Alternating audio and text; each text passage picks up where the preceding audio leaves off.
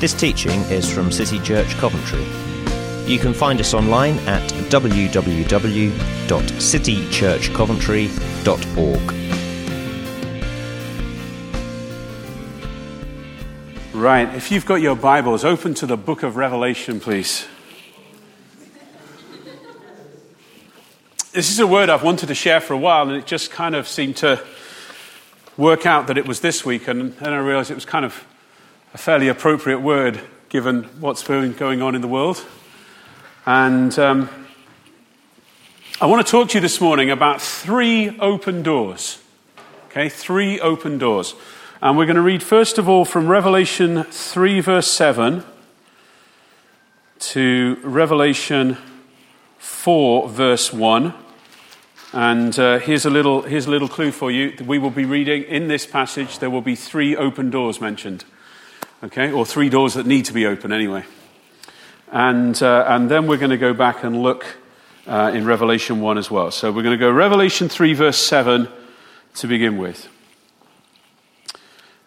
To the angel of the church in Philadelphia, write The words of the Holy One, the true One, who has the key of David, who opens and no one will shut, who shuts and no one will open. I know your works. Behold, I've set before you an open door which no one is able to shut. I know that you have but little power, and yet you have kept my word and have not denied my name. Behold, I will make those of the synagogue of Satan who say that they are Jews but are not, but lie. Behold, I will make them come and bow down before your feet, and they will learn that I have loved you. Because you've kept my word about patient endurance, I will keep you from the hour of trial that is coming on the whole world, to try those who dwell on the earth. I'm coming soon. Hold fast to what you have, so that no one may seize your crown. The one who conquers, I will make him a pillar in the temple of my God. Never shall he go out of it, and I will write on him the name of my God, and the name of the city of my God, the New Jerusalem, which comes down from God out of heaven, and my own new name. He who has an ear, let him hear what the Spirit says to the churches. And to the angel of the church at Laodicea, write the words of the Amen, the faithful and true witness, the beginning of God's creation. I know your works, that you are neither cold nor hot. Would that you were either cold or hot. So because you are lukewarm and neither hot nor cold, I will spit you out of my mouth. For you say, I'm rich and I've prospered and I need nothing, not realizing that you're wretched, pitiable, poor, blind, and naked. I counsel you to buy from me gold refined by fire, so that you may be rich and white garments so that you may clothe yourselves, and the shame of your nakedness may not be seen, and salve to anoint your eyes, so that you may see. Those whom I love, I reprove and discipline. So be zealous and repent. Behold, I stand at the door and knock. If anyone hears my voice and opens the door, I will come to him and eat with him, and he with me. The one who conquers, I will grant him to sit with me on my throne also, as I also conquered and sat down with my Father on his throne. He who has an ear, let him hear what the Spirit says to the churches. After this, I looked, and behold, a door standing open in heaven. And the voice which I'd heard speaking to me like a trumpet said, Come up here, and I will show you what must take place after this. Okay, did you spot three doors? Yep. Good. I'm only going to be talking about the three doors. There's lots of other stuff in there that I'm sure we're thinking, man, that sounds, that sounds fantastic. That sounds really wonderful. That sounds really mysterious and strange. Well, I'm not talking about those things. I'm just talking about the three doors. So sorry about that. Sorry to disappoint you, but we're going to stick on these easy to understand doors. And um, J- Jesus in there made reference to the fact that he holds the keys. And if we go back to Revelation 1, verse 17 and 18, this is John's first vision of Christ in the book of Revelation. Uh, so Revelation 1:17, he sa- John says this, "When I saw him, I fell at his feet as though dead, but he laid his right hand on me, saying, Fear not, I am the first and the last, the living one. I died, and behold, I'm alive forevermore, and I have the keys of death and Hades." Jesus holds the keys. That's the first thing that John sees, realizes, the first thing that's revealed, and the first thing that he passes on to us about this risen Christ, that Jesus, as he is right now, risen from the dead, ascended to the heavens, sat down at the right hand of the Father, he says, this is, this is the first thing you're gonna, he wants you to know about him. He's got the keys in his hand. And he says, doesn't he? Jesus makes this promise what I open, no one can shut, and what I shut, no one can open. Everything is in ha- his hands. And um, he says, the first thing he says is this fear not. You know what? It's, if someone just tells you don't be afraid, if they don't give you a reason, it's quite difficult to actually kind of act on that, isn't it? You know, if you, if you imagine you were going to do something scary, I don't know, like going on a roller coaster. You know, if, someone, if you were getting afraid and someone said, well, don't be afraid, and you think, well, why shouldn't I be afraid? Well, you might, there might be some evidence. There might be, well, no one has ever hurt themselves on this roller coaster. You see, then you might go, okay, well, you've given me a reason to not be afraid. And Jesus gives us a reason not to be afraid. He says, Don't be afraid. I am the first and the last. And I've died, and now I'm alive forevermore. He says, Fear not. First of all, because I want you to know who's in control. I've got the keys. I'm the one that's in control. I'm the one that opens doors and closes doors. And just in case we were worried that there might be some keys he doesn't have, he kind of says, Look, I've got the keys to death and to Hades and the grave. And, and, and if I've one of the reasons, one of the, the reasons that, that Jesus triumphs over the grave is he wants us to see that the greatest enemy that you can imagine, the strongest force at work in this world, is under Jesus' control. He has actually taken authority over death itself. And so anything else has lost its ability to to scare us when we know that what's the worst that can happen. I always like to think about the you know, worst case scenarios when you're, when you're doing something. I don't know if you've ever written risk assessments. Um, but you know, and you think, well, what's the worst case scenario? And in most situations, the worst case scenario is that you die. Okay? Now, that's quite extreme and probably quite unpleasant. But at the end of the day, Jesus has, has triumphed over death. And, and I was going to say, if I die, when I die, no, if I die, because Christ may return before I die. But if death comes my way, it's not the end. In fact, the Apostle Paul says, you know, for me to live is Christ and to die is gain. So he's kind of saying that, you know, that death is, is, is, is not necessarily pleasant, but you know what? The, the, the, the result of it is something that is even better for ourselves. This week I conducted the funeral of my auntie, my, my mum's elder sister. She was 83. And, um, and I conducted uh, the, the funeral. And uh, what was interesting, and, and all, all her children are all believers, and they all came and gave their, their tributes and the things they said. And it was a, it was a really positive funeral. Um, and one of the reasons was is that most of the people in the room there were utterly convinced that she had gained something from this experience. They, you know, genuinely believe she's now with the Lord, and we're going to see her again. You see that? So you realize that's how, that's how death has lost its sting. And Jesus is saying, Look, I've got the keys. Don't be afraid. Don't be afraid. And then he says this I am the Alpha and the Omega.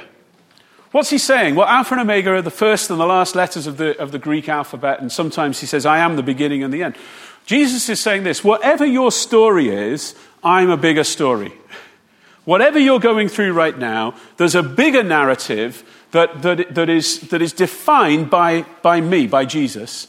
And when we come to Christ, we get brought into that.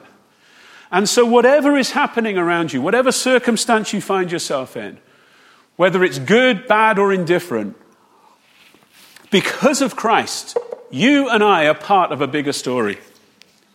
And, and that's one of the things the Bible does, and that's why it's so important so important to, to read the first two and the last two chapters of your Bible regularly. So many Christians have a narrative that starts with Genesis 3 and sin.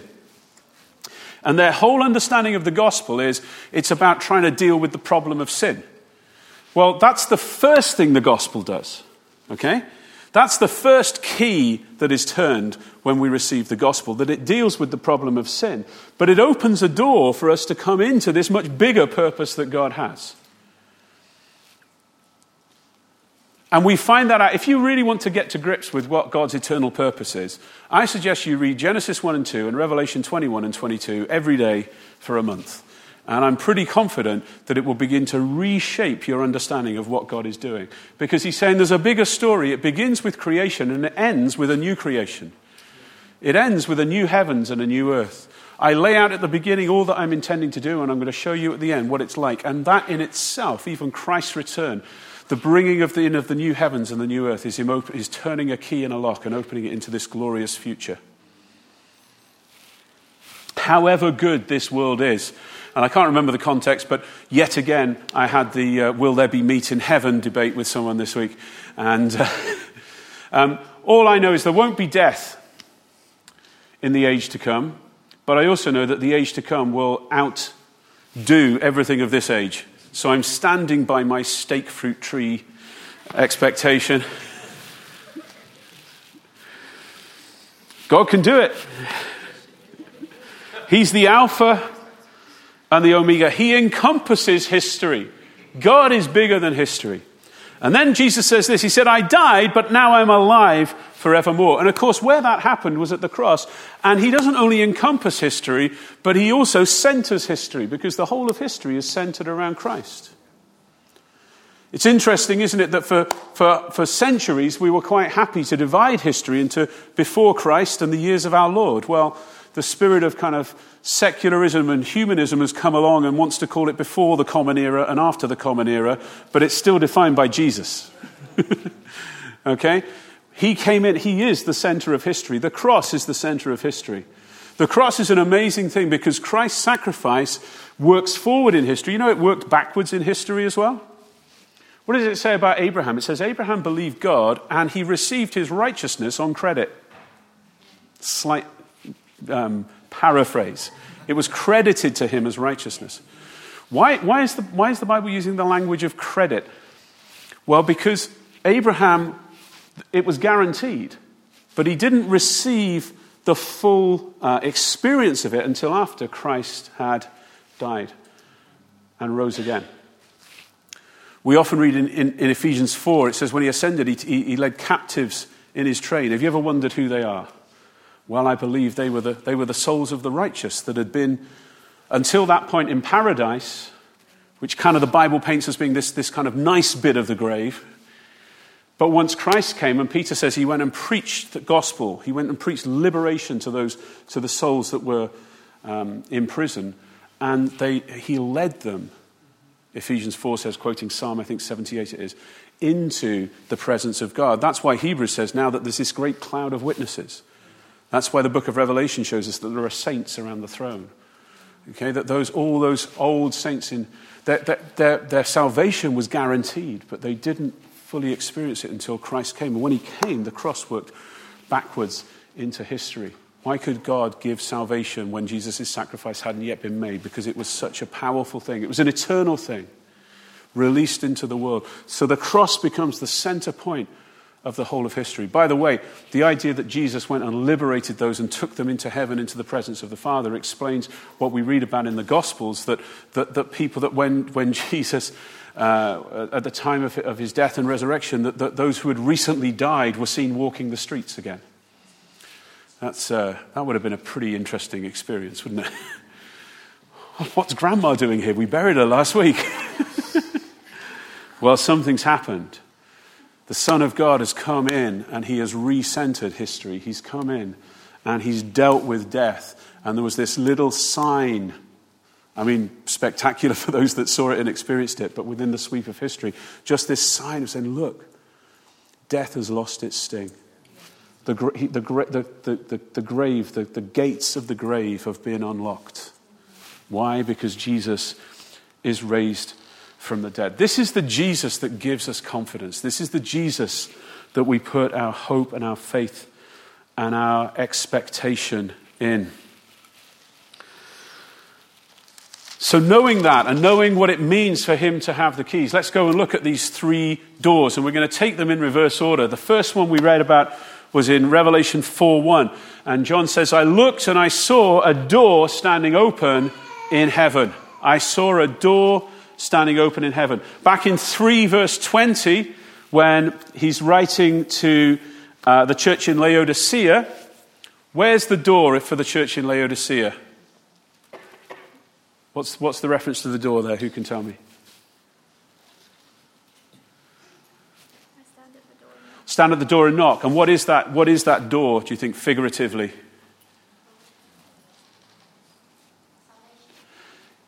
Yeah. Well, they are the church, so hopefully they're saved. What's he knocking on? Their hearts. That's right. He's saying, let me in. Yeah. Let me in. It's a bit, it's reminiscent, I think, kind of perhaps deliberately, it's reminiscent of that image of when Peter, the angel, busted Peter out of prison and he went and he had to keep knocking on the door of the, the house where the church were meeting because, because no one would let him in. And even when, even when one of the, serving girls goes, opens the hatch and comes back and goes, It's Peter. They go, It can't be Peter. Peter's in prison. Um, but, you know, and, and, I think there's an echo of that. There's an echo. I mean, it's a serious thing that he's dealing with here the, with the church in Laodicea, but there is this kind of slight comic echo, isn't there? This picture of, of Jesus, the, the Lord of the church, knocking on the door of the church and the lives of the people in the church and saying, Let me in. It's like when we sing that song, Jesus at the center. And uh, uh, there's a line in there, isn't it? Jesus be the center of the church. And I remember having a discussion with James Aubrey, who is uh, zealous for good theology and doctrine. And, uh, and, and, James kind of said, well, that, we can't actually ask that because if he's not the center, it's not the church. You know, so we would try to reconstruct that line. You know, Jesus be the center of this group of people that think they're the church but aren't really because they're not letting you be the center. It didn't scan too well, but um, it ticked the right kind of theological boxes. But... And then the first one we read about was in, in 3 verse 8 to the church in Philadelphia. And what was their open door?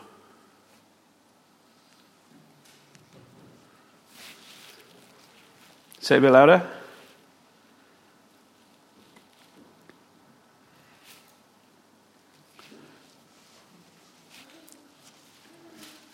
What's the open door in 3 8?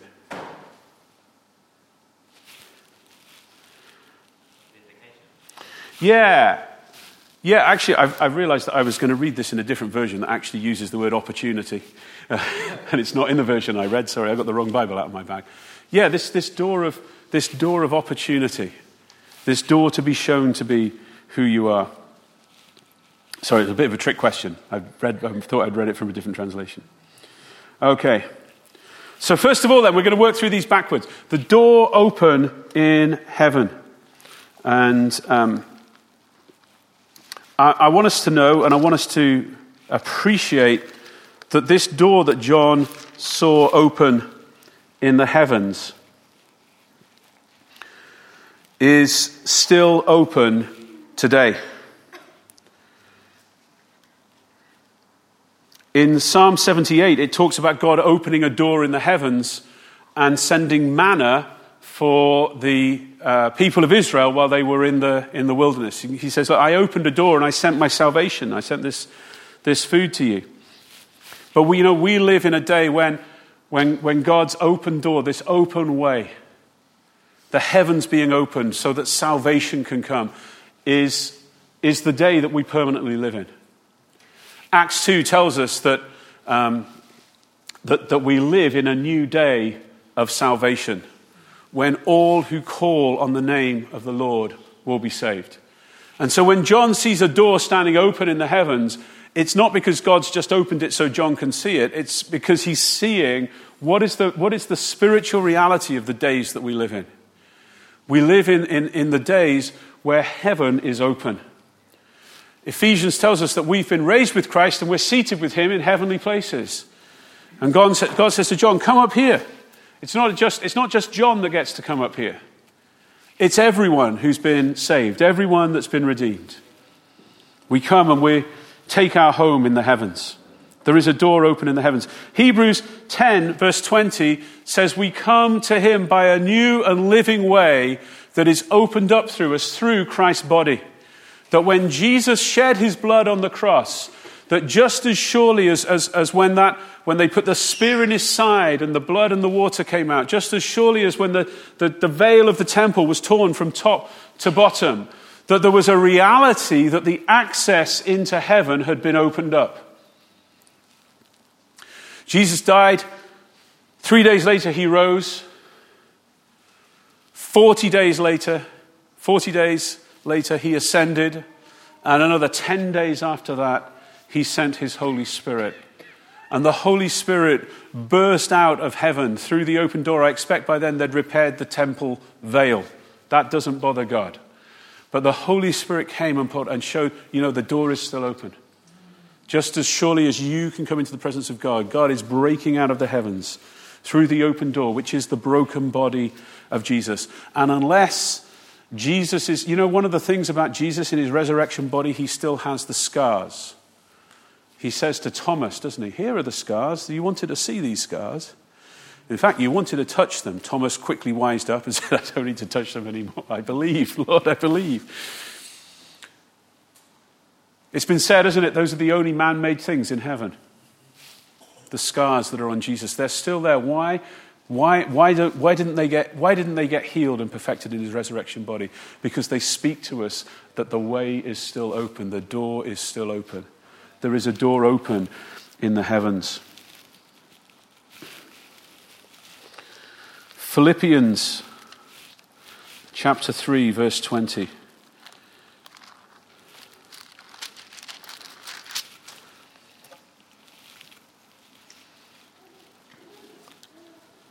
Says this Our citizenship is in heaven, and from it we await a Savior, the Lord Jesus. That open door means that one day Jesus is coming back. What he's opened, no one can close. He's made a way, and he says, I'm leaving that way open because I'm coming back one day. Heaven is our place of residence, it's our home. And I believe that one of the things that we, one of the ways that we need to respond to the work of what God has done, the work of what Christ has done, the fact that He's opened a door into the heavens, is to have the same perspective that John was told to have. Come up here. Come up here. That we need to have a come up here perspective.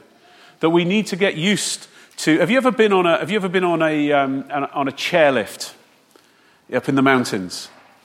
And, uh, and usually they don't go too far above the ground, do they? It's, it's not that far. But occasionally they kind of like then cross like a, a, valley or a ravine or something, and you suddenly realize that you're just sat on the chair and there's just this kind of like metal bar around you. There's no harness, there's nothing kind of that's clamped you in position. And you look between your feet and it's an awful long way down. You know, we need to get used to that perspective.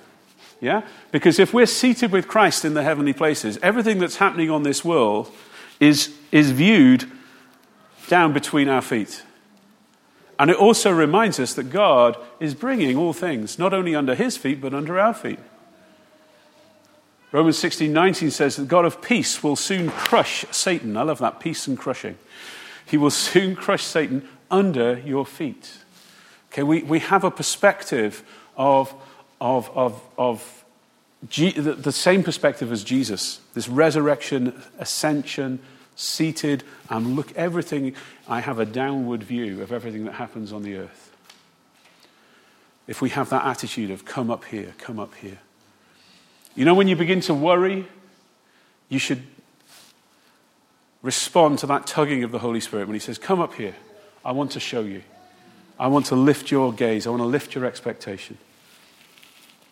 Okay, let's go back to the, the door in, in chapter, in chapter um, uh, 3, verse 20, where uh, the Laodiceans, they were neither hot nor cold, and he comes and he says, Look, I'm knocking, let me in. I want to get in. I want to get into my church.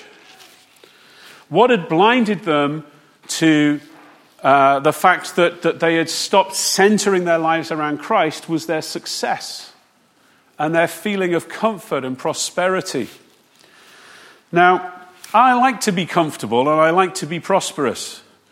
But it seems that those things have a tendency to lead us away from Christ. And so, you know, just in, just in, the, in the sense of self preservation, let's make sure we keep centered on Christ. Because I don't want those things to drag me away. But here is the grace of God to us. He says, Look, um, uh, those I love, I reprove and discipline. So be zealous and repent. Isn't that great? That to be zealous, which is to be kind of like to be fervent for the things of God and for God and His purposes, the key to that is to repent. Repentance is a powerful thing. Repentance can mean a 180 degree turnaround. That's what happens when you, got, when you got saved. And you know it's possible as a Christian to be walking so far in the wrong direction that it takes a 180 degree turn. But please don't wait until you're 180 degrees in the wrong direction before you make any readjustments of repentance in your life.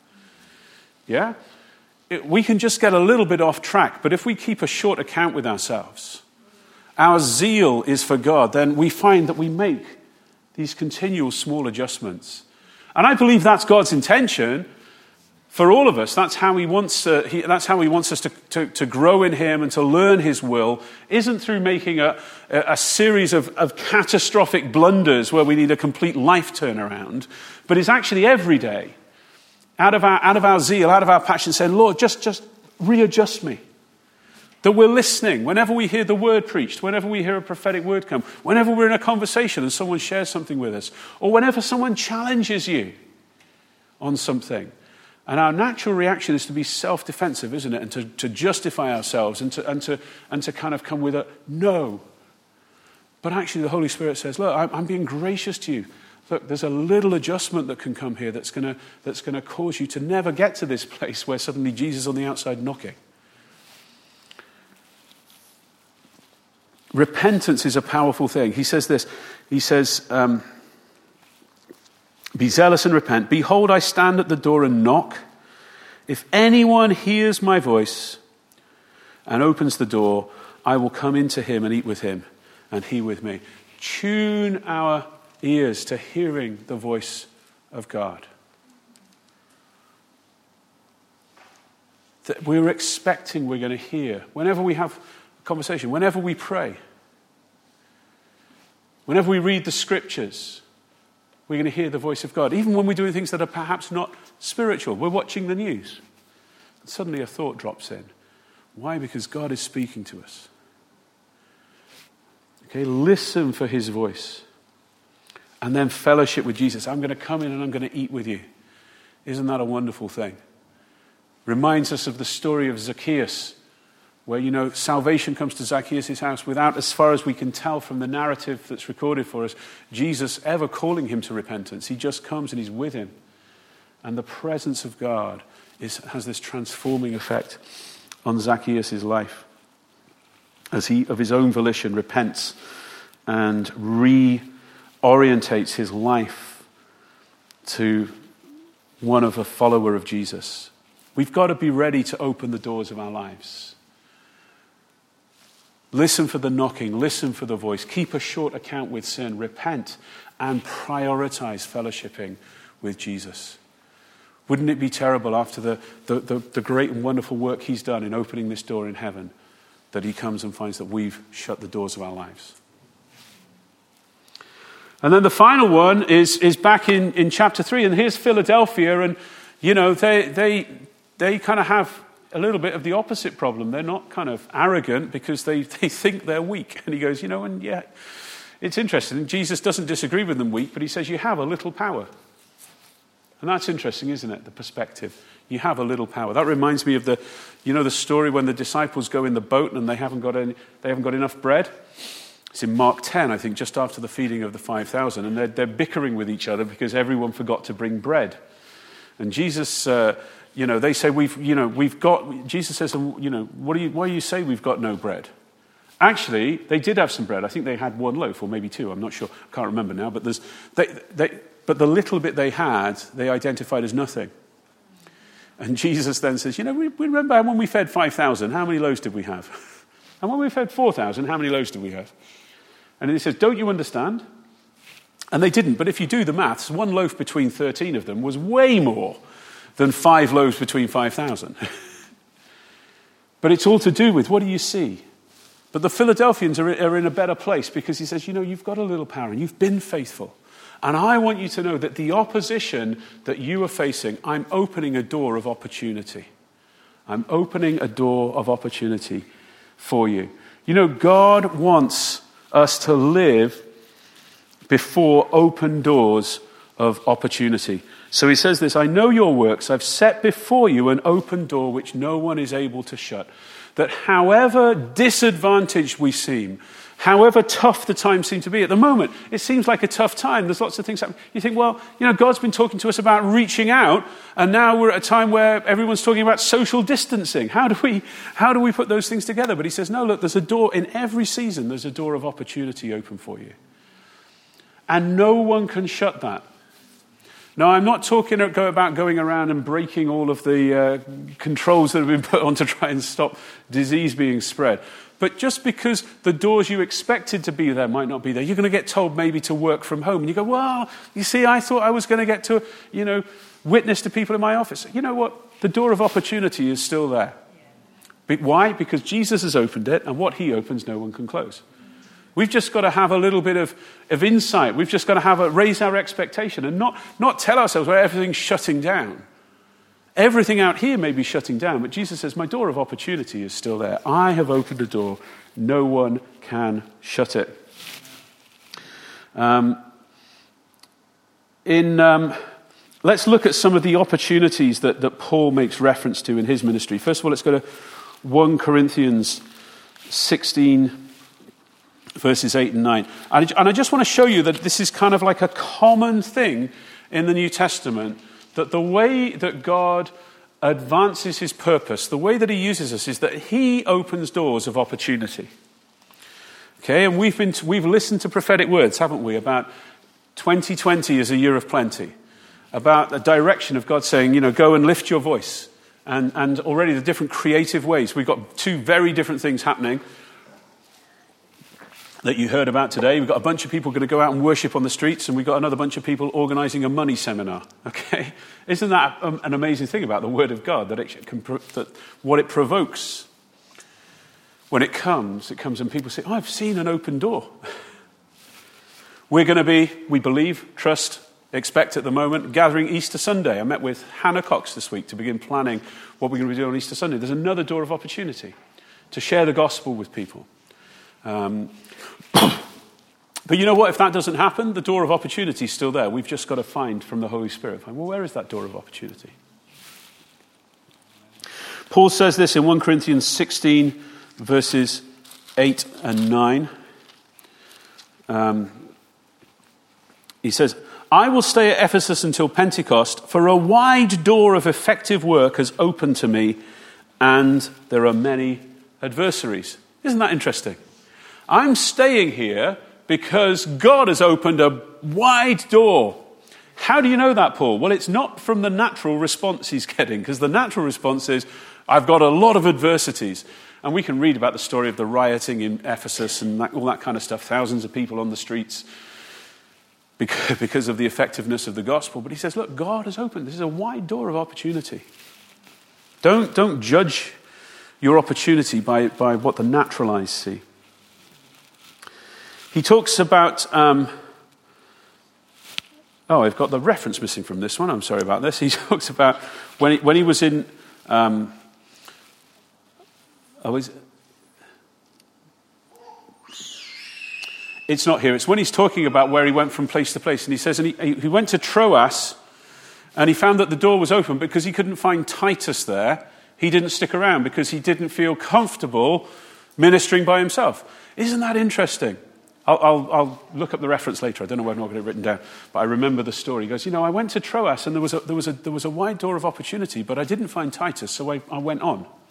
I carried on. And this is where eventually he goes to Athens and then he meets up with um, uh, Timothy and Luke in uh, Corinth. But um, God is not short of opportunities if the Apostle Paul can say there was an opportunity to preach the gospel which I didn't take, and I believe that that was the right thing to do in the will of God. What kind of a God do we have? that opens so many opportunities for us. It's also a great encouragement, isn't it? Because how many times, and I've had these conversations with many people, they say, oh, I realized I had this. We've been talking about sharing our faith with people and, and, looking for an opportunity every day to share your faith.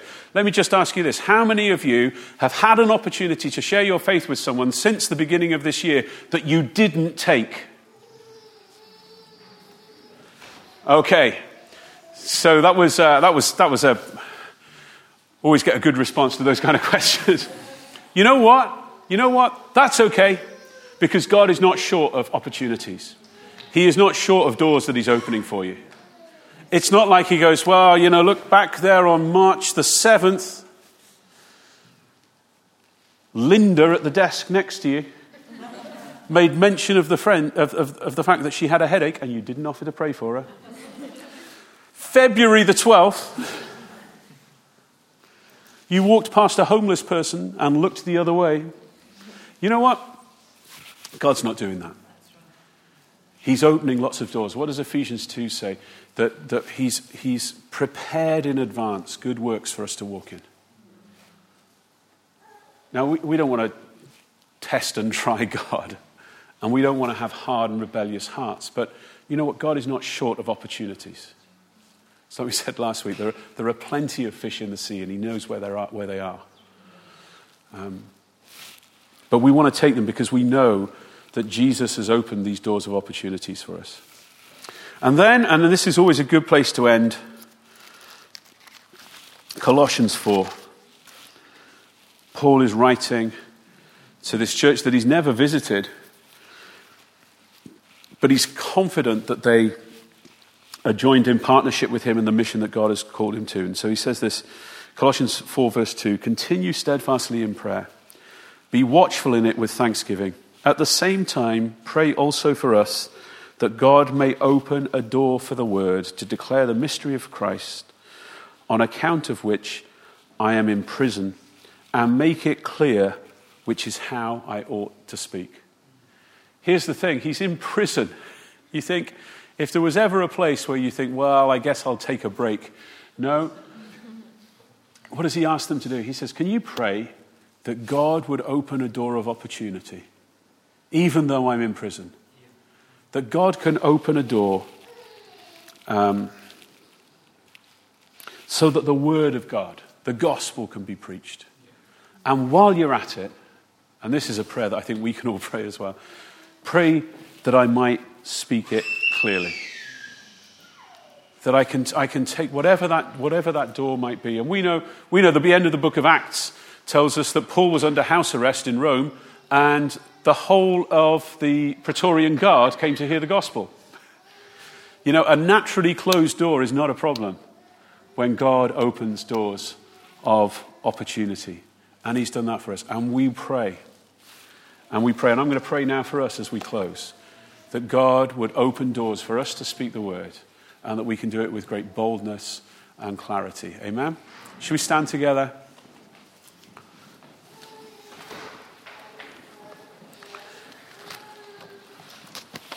Jesus, we thank you for the way that you have made into the heavens and the open door, which means that we can be at home with you in the presence of God, and that all that you have stored up in heaven has an opportunity to come and break into our earth and into our world.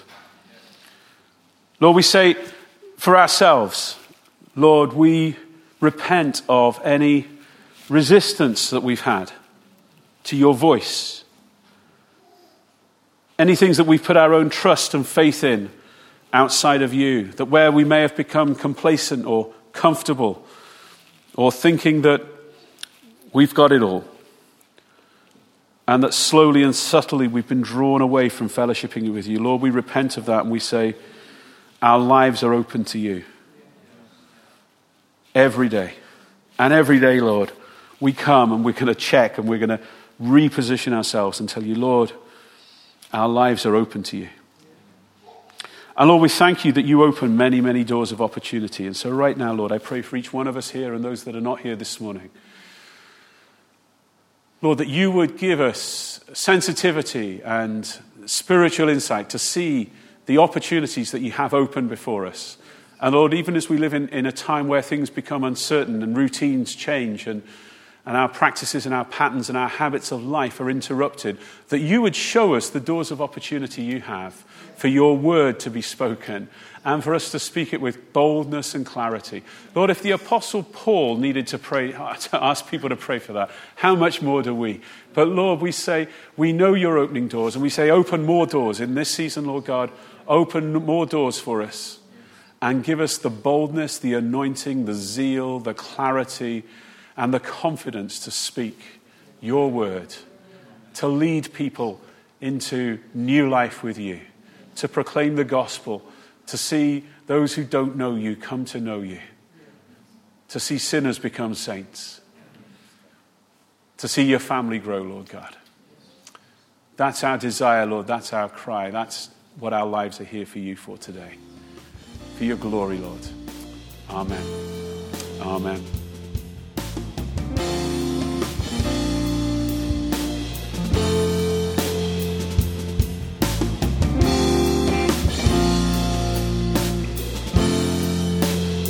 Thanks for listening to this teaching from City Church Coventry. You can find more great teaching and other resources on our website at www.citychurchcoventry.org.